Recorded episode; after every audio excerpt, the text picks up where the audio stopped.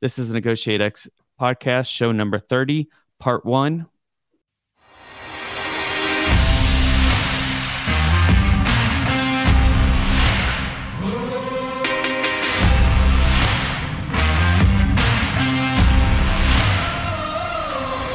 You're listening to Negotiate X Radio, helping you elevate your influence through purposeful negotiations.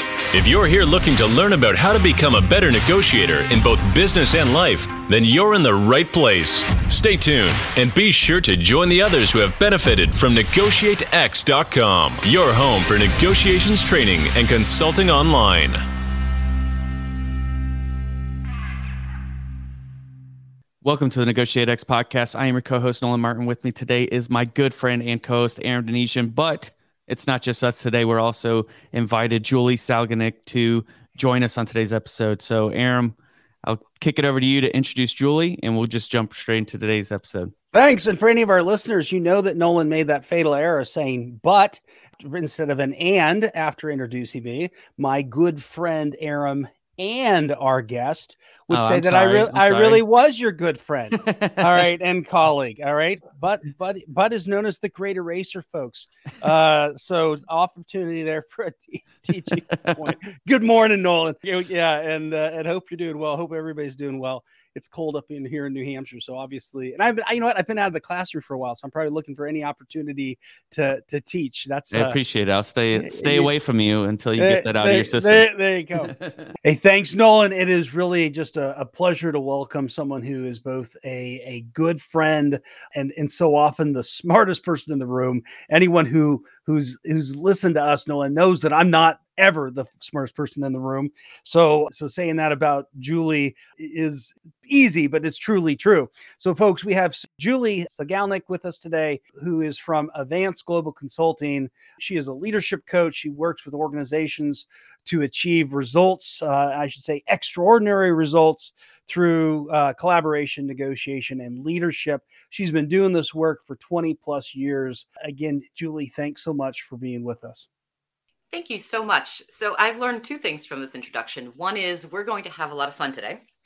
um, and the other is you've set the bar fairly high. So I'm excited and a little bit nervous, which is I guess, I, which is I guess the best place to be, right? yeah, you're gonna do great. You're gonna do Ju- great. Julie, I've been wi- I've worked with you for several years now. I've never seen you nervous. Okay, if if if it is if if you are, you you hold it so well. So, anyways, it's it's well, really that's fun. kind. Yeah, great to have you with us. Well, Great to be jumping right into this, uh, Julie, I wanted to ask you, how did you get into the field of negotiations? Let's start at the beginning. You know, what brought you into this field? Anything like that? Yeah. So it's funny. We talked about this question. And even though we talked about it, I'm going to answer your question with a tangent, which is what consultants do, right? So by accident on some level. But the story I want to tell you sort of frames the whole, for me, the whole experience and the reason why I do the work that I do in the first place. So in 2006, I think it was, Steve Jobs gave a commencement address at Stanford. And there's a, it's a very long address, predictably, but somewhere it's like minute 23 or something. I can get the exact clip he starts to tell a story about how uh, once he dropped out of college, he was, you know, basically going nowhere fast. So he was, uh, he was, I think he was homeless or he was squatting in the boiler room of one of the buildings of the college that he'd been attending, you know, and figured out a little loophole where he ran out of money to pay for school, but he could register for courses and audit them. And so he was just throwing himself at whatever. And one of the courses he took was a course on calligraphy. And he said, you know, and at the moment it just made absolutely no sense. I mean, it's a downhill slide, right? But as I look back at back at it today, right? When you look back, it's really easy to connect the dots. And if it hadn't been for that time, painstakingly, you know, working out the glyphs by the light of this bare bulb hanging over this cot that I had in this boiler room or whatever it was, Apple would not have become what Apple is today. That design focus, that eh, that that that effort, the the attention to mm. really sort of crafting and creating at that time was really what fueled the part of me that fueled Apple. This is me paraphrasing. He's going to use different words. But I think about that all the time because there's the linear version of how I hmm. got into negotiation. And then if I look back over the course of my life, of course it all makes sense, right? The dots connect. Right. So the linear version is I was living in DC in a job that was no longer working in the way that I wanted it to go and wanted to move back to Boston with a boyfriend and started looking for jobs. And at that time I I had just finished graduate school and I had been working on transitions in foreign, uh, in emerging markets, looking at, at, looking at political and economic transitions in particular, and was really interested in foreign direct investment in the form of alliances and joint ventures, and how those tend to impact host country development. And really got into that part about, you know, those things typically fail, but how could I get involved in helping them be successful so that, you know, the investors, of the companies gain, but also local host countries gain as well, right? How can we make this truly win win? And so I started looking for jobs in Boston and came across this organization that at the time was focused really on negotiating and and also managing alliance relationships. And I, you know, you read a job description that fits so squarely into a narrow interest and you think, and no. Well, it turned out to be yes. So I moved to Boston and I took a job with a consulting firm that was really focused on alliance management. And in doing that work, realized that a big part of my interest was actually much less about alliance management and uh, much more about how people work. Hmm. And so got very, very interested in the negotiation side of things because it was less about how do you make the alliances work. It was less about the structural piece and much more about how do you get people to communicate? How do you get people to uh, work across differences? How do you get people to understand one another? How do you get people to make decisions when there are competing interests in play, especially when there are cultural differences and very, very different priorities on the table to begin with? And that really set me down the path of the negotiation work. But the Steve Jobs version of it, as I look back, is you know I was I was born in the former Soviet Union. Um, there are people around there who say, "Wow, you're old." Uh, it's true, um, but my family came here when I was four years old, and so I got to grow up in two cultures. With my Russian family, I was always American. You know, I was four, right? I acculturated fairly quickly, but with my American friends and in school, I was always Russian. And I kind of liked that. You know, it was nice to be able to sit on this fence between two very different kinds of cultures and be oh. able to hop off on either side at any point in time. And so from a very, very young age, I got really interested in watching differences and watching how people deal with mm-hmm. differences. And when I think about the negotiation work and what it means to me, it's fundamentally about that. It's about how we deal with differences and how we create connections, how we break down the barriers to connection between us and even within ourselves. Yeah, that's beautiful. I told you it was going to be a tangent. yeah, no, it's a great. Julie, as you look back, I'm just a follow up on on the journey question. Any individuals or any particular like things you read or or uh, like a, a, you know experience on the journey that was significantly kind of impactful to to the way that you now think about negotiation and influence and collaboration and these these words we kind of toss around and you yeah, that's a really good question. I wish I had one to point to. I think I have like a collection of experiences that have come together to inform it. So, you know, when I when I joined this firm, I was 24, um, and I was coming out of Washington, where the the dominant vibe. I was working with policy people, so the dominant vibe was you speak when spoken to, especially as a young person and especially as a woman, right? and so i wasn't used to coming into this space where everybody was curious to hear other people's input and other people's mm. opinion and i sort of struggled to get there but as a very young person in a growing firm what that also did was give me access to conversations that i felt i didn't even have a place being in right so as we engage with new clients senior executives i was in the room at a minimum taking notes but often being asked to contribute which was a real gift and a real challenge so most of my clients for the majority of my career have been twice ish my age and more male than I am, but very experienced. I mean, I've been very fortunate to have clients who are smart, committed, interested, willing to try new things, right? I mean, really doing all the right things. And what I observed over the course of my time doing the negotiation work is, you know, there are lots of people who really need the advice and and the skills, and sometimes that makes a really big difference for people. And and you know, we've all seen this in in the classroom when we teach, right? Somebody has a light bulb go off, and you just know that that's going to change something profoundly for them, yeah. either yeah. in a particular situation or in their life. But what I got to see was really interesting. We would set up the strategies, we would spend time training people, we would equip people with talking points, and they would have the storyline. They would rehearse it, they would practice it, they would describe it, they were ready to go. Yeah. And then they would go out to have the big negotiation, and for whatever reason, just revert back to exactly what they had done in the past. Hmm. Like like all the preparation was gone. Right.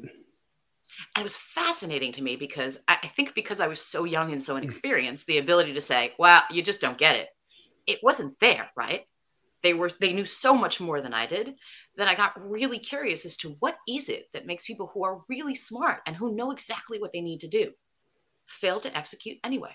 Hmm. What is it that gets between them and following through the plan that they themselves even designed? And that's that's really how I've come to think about it, right? It's about hmm. connecting not just our messaging, right? So that what we're saying is actually remotely landing on the other side in the way that we intended. And that we're really, really reconciling this intention and impact. That's hard. But also the internal part, right? So if I'm going into a negotiation and I fear that I'm never going to make headway, it doesn't really matter what words I'm saying, but if that's the story that's raging in the back of my head, yeah. if I can't connect that storyline internally, it's very little I'm going to be able to say and very few tools that are going to save me from that. Yeah. So it, it really was just a pattern of watching people who had the plan and were ready to go and just for whatever reason couldn't follow it through. Yeah, that's that's fascinating. I that that resonates. Um it really resonates with people that I mean just my own experiences, but also just people I've worked with who yeah, conceptually get it well prepared and then the the trouble with executing I'm curious. Do you so now now you're in you're doing more kind of direct coaching, and do you see any shifts between teaching the material versus coaching somebody through these things do the same sort of themes pop up? I mean, I assume, you know, you talked about hey, the way people communicate and work across differences and prioritize things. All that stuff still showing up in coaching. But is there a difference in your approach or difference in their ability to go execute? Kind of what I'm just curious what kind of shows up here in the shift from teaching and training to the actually being able to coach someone to be more productive and effective. Yeah. I mean, look, coaching is a it, it's a broad spectrum of things. It's kind of like saying consulting, right? It, it's uh, every practitioner has a different approach. Um, for the coaching profession, for those of us who are certified, there are certainly a set of standards that we adhere to. But a lot of the, the a lot of the conversations in coaching are really about the space that the coach and the client create together. So the work around negotiation, where negotiation has come up as a coaching topic for me it has much more moved to the internal negotiation than the external communication. We do some of that work, right? Some of the framing, some of the understanding of the other side perspective, some of the getting into their shoes. We'll even do some role plays or some video based feedback where we have them switch roles, right? Switch sides and talk as though they're the other person to try to mm-hmm. really get inside their story. We do those things in training too, right? But in coaching, at least in my experience, in the way that I have worked with clients, it has gone much more to the internal. And I can tell you a story that a client has uh, uh, has invited me to share. And it came out of my, my the very beginning of my coach training. When I got really interested in this work, I thought, okay, so I've been coaching for some time now without a license. I should probably go get a little training. And so I hmm. did. It was the most wonderful choice I've ever made. And it was hard, right? Because coach training is not like you learn a bunch of things, you take a test, and you're done. No, coach hmm. training, like they make you look at yourself. Hmm. You are you are gazing so deep into your own navel. The guts are showing. It's not a pretty process at all but it's deeply meaningful, right? Yeah. It's deeply valuable. And so, as part of that training, we were required to find a few clients who would agree to be recorded, and we could share those recordings with our supervisors and get feedback. And so, one of those clients was uh, remains a friend today. became a became a friend, I think, in part through these conversations. Very, very accomplished senior marketing executive had just taken over a role of a big new organization, but it wasn't like a startup that had no funding. It was it was an organization with some pretty big exposure. And his responsibility was to basically grow the thing. And if you looked at his resume, he had about 30 years of experience in big enterprises. He had a, a, really stellar education. He had some a broad set of experiences. He had worked internationally, uh, continuous career progression. This was a successful person by many of those kinds of resume measures for sure. And when he and I connected, I said, "So, you know, what are you what are you up against? What is it that you want to work on in coaching? He said, I am a terrible negotiator. I need to know, I need to learn how to negotiate. I went back and looked at his bio and I said, tell me more about that. that just seemed impossible, right? I mean, he, you look at his accomplishments. There's no way this guy doesn't know how to how to negotiate, right? Especially having done business development. And so we we spent some time in it. We uncovered some things. We uncovered some things about you know. I think this will this will come as no surprise through experience, he had learned some shortcuts and stopped giving himself the time and the luxury of preparation. Hmm. And the lack of preparation actually created some nerves for him. And it made it hard for him to be efficient in new contexts, right? So that's great. We can uncover that in different ways. Coaching is one path. Right. But the other one that became really interesting, and this was a huge learning point for me, but he told lots of stories. I mean, we talked a lot about, you know, meaning and values and what was important to him and what he was focused on and what drove him. And he told lots of stories about childhood. Hmm. And he had grown up on the south side of Chicago in a fairly rough part of town. And he's a he's a very tall person. Um, and he's a black man. And he told a lot of stories about family members and other people who were perceived as that guy. That was his frame was that guy. And pretty quickly what started to, what started to surface for me was I'm hearing him say something that to me sounds an awful lot like he's carrying a story about he cannot be assertive in negotiation or he's going to be that black guy. Hmm. Right. But I'm a white woman. How do I raise that? And why do I raise that? And what gives me the right to even raise it? And I got very, very tangled up in that because my role as a coach is to basically just reflect back what I'm hearing. And if the client says, Yeah, you're off base, great, we move on. Right.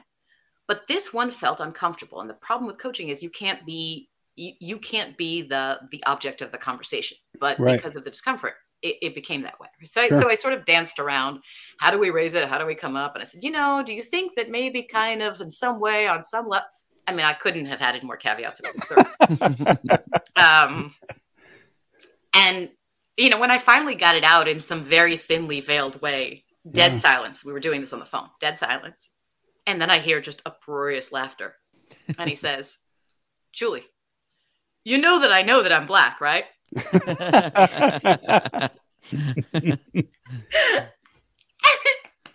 you know, it was one of the, for me, it was one of the most generous moments in the world mm. where what he did was he clearly understood what my dilemma was. And he was like, you know, just can we just say it and move on? It's not a big deal. But it also made me realize that I have an obligation to say things, even if I feel uncomfortable about them. Mm. And what he uncovered through that was that he had created a definition in his mind yep. that negotiation was about aggressiveness and we had to really find a different frame. And so in our conversations we worked through it and he said you know maybe i don't need to be aggressive. Maybe i can just be assertive.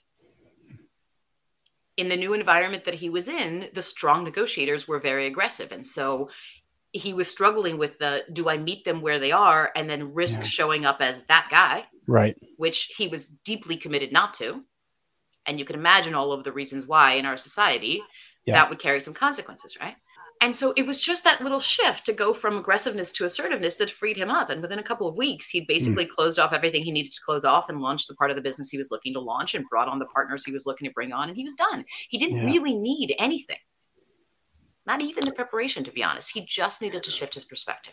So it's much mm. more around that internal work and building those connections inside ourselves and and finding the stories that we've been telling consciously or unconsciously that are getting in our way. Yeah.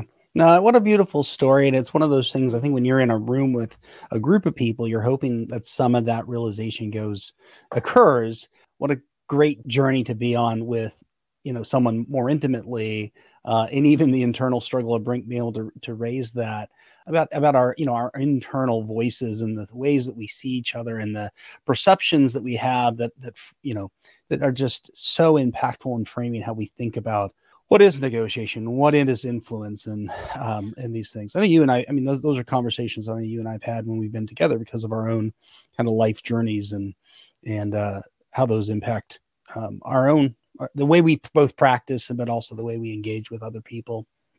Absolutely. um, yeah very absolutely. very powerful um, you know it's also yeah, just when you think about it it's a real privilege to be in those conversations because it's yeah. another form of connection right so I get to learn. I mean, we still, thankfully, we just still get together and catch up. This is a person that I've come to just really appreciate and admire.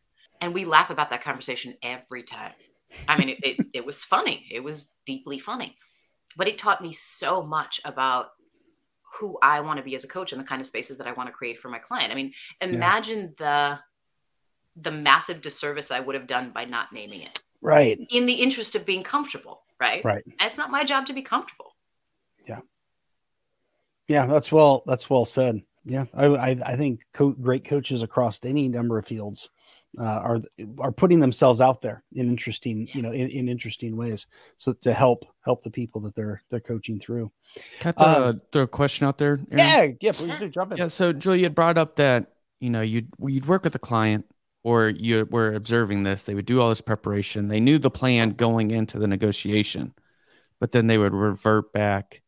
How do you, as a coach, kind of get your clients to start following through with the plan, with all the preparation that they're doing, to have them have some sort of successful, you know, negotiate agreement? Yeah, I mean, eh, let me just be clear. Many do, and many can, and many follow through some parts of the plan what I find when people don't follow through is that there's something that they come back with that feels a lot like regret and shame. And the thing that I have found, and my clients, right, because I give them the choice, I sort of put it out there and say, where do you want to take this? The thing that my clients have found and that I've come to believe is a more productive path is not so much to go back to, okay, you know, what part of this did you not learn and how many times do we need to rememorize it or do you need cue cards or whatever it is? Right. It's much more about uncovering that reaction of shame and regret and right because in that story is usually the the like the kernel of what it was that got in their way when they went to execute in the first place. Some version of i can't do it. I'm not enough. I'm under pressure. I'm going to get fired right? Whatever it is. There's going to be an escalation. I'm going to look bad right? And normalizing that a little bit and letting people process that emotion right? And really think it through. One of the things that i often like to do with people and say so what's the you know do the worst case analysis? So what's the okay? Let let's imagine that uh, that it does get escalated and it does look bad for you. What's the consequence of that? And then what's the worst thing that can happen? And then what's the worst thing that can happen? Right? It's almost like you know when little kids are afraid of monsters under the bed you kind of right. want to take them under the bed with a flashlight and sort of shine it around you have to look under the bed and really look into what's the actual fear and what the impact would be for me right before you can actually put it aside right just saying put it aside is really lovely but it we're human. It's hard. Right. It's just really, really hard. And that has seemed to be more of a more of a shift for people than anything else. More practically, the ways that I found to like in a more tangible way, the, the ways that I found to help people execute on a plan is practice. And the more that you can practice in the form of curveballs, not just hmm. what's the script I envision and how will we run it from point A to point thank you very much handshake. No, it's much more the script of what might go in a way that I don't expect. What might they come at me with? What might surprise me? And what do I do if those things happen? So we really want to think about what their alternatives could look like, not not what they are, right? I, I mean, I feel like when I talk about alternatives, I spend a lot of time talking to people. You're not trying to understand in a way that you are right. You may be dead wrong. But as you think about the other side's alternatives, you really want to think about what's the range of possibility because you want to be prepared just in case that is a viable alternative for them.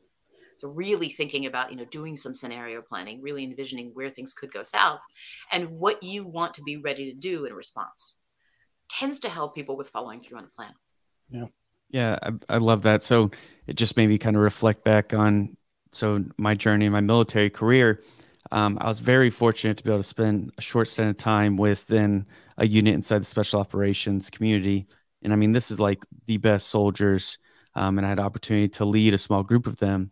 But what I really learned and took away from that organization was the power of the after action review, which is kind of what you described and at least how we how we vision it and everything. But really, what's more powerful is like you said, we aren't just trying to figure out, you know, why did you do X? It was like, what is the thinking that you had to lead you to want to do X? So really trying to understand, okay, what's the reasoning behind that and let's get at that first the right or wrong of what actually happened. And i think i think that was just made me immediately reflect uh, on back on that. And i think uh, i think that's extremely powerful for a coach to be able to do that because you're really allowing them to see inside understand the reasoning and, and really get at that. So thank you for sharing yeah. that Nolan, what I love about that is this question about what were you thinking that led you to a particular outcome. I mean, one of the, you know, so many review processes and organizations are built on the military's after action review processes. So that's an important piece. And I think it sometimes gets lost because hmm. sometimes those reviews sound like, what did you screw up? Right. And if we're looking for creativity, innovation, right, for people to solve complex problems, right. if the moment that you review something that didn't go perfectly starts with, what did you get wrong? We very quickly tied people's hands, hands behind their backs, just from an organizational standpoint, right? So that question about what was the thinking that led you to, right? If you look forward, and for me that's actually even what coaching is really about is coaching is not about solving problems or diagnosing conditions or anything like that there's you know there's therapy for that there's there's all kinds of like there's all kinds of problem solving frameworks in the world and if you need to do that and you need to do some root cause analysis that's great but when i think about what helps people be successful right if you if you look into the work of martin seligman and some of the positive psychologists it's pretty clear that if you focus on what's positive and what's possible we trigger the parts of our biochemistry mm. that actually help us be successful that help us think that help us be creative that help us be engaged that help us be committed that help us get motivated and so looking at it from the perspective of what were you thinking and what could we do differently or better next time is so much more powerful than what did you get wrong and why. Yeah, absolutely. And I think kind of changing gears here if it's okay, Julie. So when we when we looked back at your, you know, your interaction with your previous client, it, it came out he's like, "You know I'm black, right?" What kind of gender considerations do you see as a woman who's able to step back and observe women who are in the negotiations process. I mean, that's something that Aram and I may know very little about, but I'm sure you can shed a lot of light on. So, so I want to be careful here. I am not an expert. I am one woman living in a woman's experience. But when I think about this, I think about the the way in which people who are perceived by society as other engage in negotiation and leadership. So Hmm. Um, it is completely different whether it is other because of the color of your skin, or whether it's gender, or whether it's age, or whether it's range of ability, or whether it's uh, sexual orientation, whatever it is. Right. But otherness tends to create stories for people that get in their way, and hmm. tends to create stories for people we negotiate with that get in their way. So there are for sure some patterns, and they're in the popular literature, but I've met lots of women who don't fall into those patterns at all. So, uh, some patterns that I've observed, certainly in myself and in many of the women leaders that I work with, a tendency to think about the other side and talk themselves down. We have a tendency to negotiate against ourselves before we get into the conversation. I was just talking to a woman yesterday who uh, was offered a role in another organization for a variety of reasons. She was not interested in taking it. She really loves her work. Um, she leads a couple of really uh, vibrant teams. She's really excited about what she does. She loves her organization. She loves her leadership team, but she's pretty significantly underpaid. And she learned that through this offer. And as she started looking around the industry, realized she's pretty significantly underpaid. So she came out and she said, okay, I'm thinking about going to ra- uh, ask for a raise. Um, but I, I'm not sure if I want to rock the boat. And I really like this job and I'm not sure what to do. And, you know, I figured I'd just make a list of, of thoughts. And she shared this list of, it was like 14 bullet points. And only numbers one, six, and like nine supported her case for a raise. All of the others were reasons why she shouldn't get a raise. Well, my benefits are good. I have flexibility. I. As I said to her, I said, I wonder what would happen if you sorted your list in order from pros to cons and then just like hmm. deleted the bottom. Right? What would that do? Um, and we were in a conversation with a bunch of other women leaders at the time, and many of them chimed in and basically said, What would you do if you were a white man? which is kind of the refrain that comes up in a lot of groups, right? Think like yeah. a white man. And it doesn't mean that everyone does. Yeah. But there is this sense of if you believe that you were entitled to something, what would be possible for you? And it's a question I ask a lot of women leaders. It's a question I ask a lot of leaders who are who are or perceive themselves in some way as other from the dominant demographic in their organizations or in their societies. Yeah. So that's common. We're going to have to wrap up this episode right here, but don't worry, join us next week for part two of this episode. Thank you for listening to Negotiate X Radio, helping you elevate your influence through purposeful negotiations. If you're here looking to learn about how to become a better negotiator in both business and life, then you're in the right place. Be sure to join the others who have benefited from NegotiateX.com, your home for negotiations training and consulting online.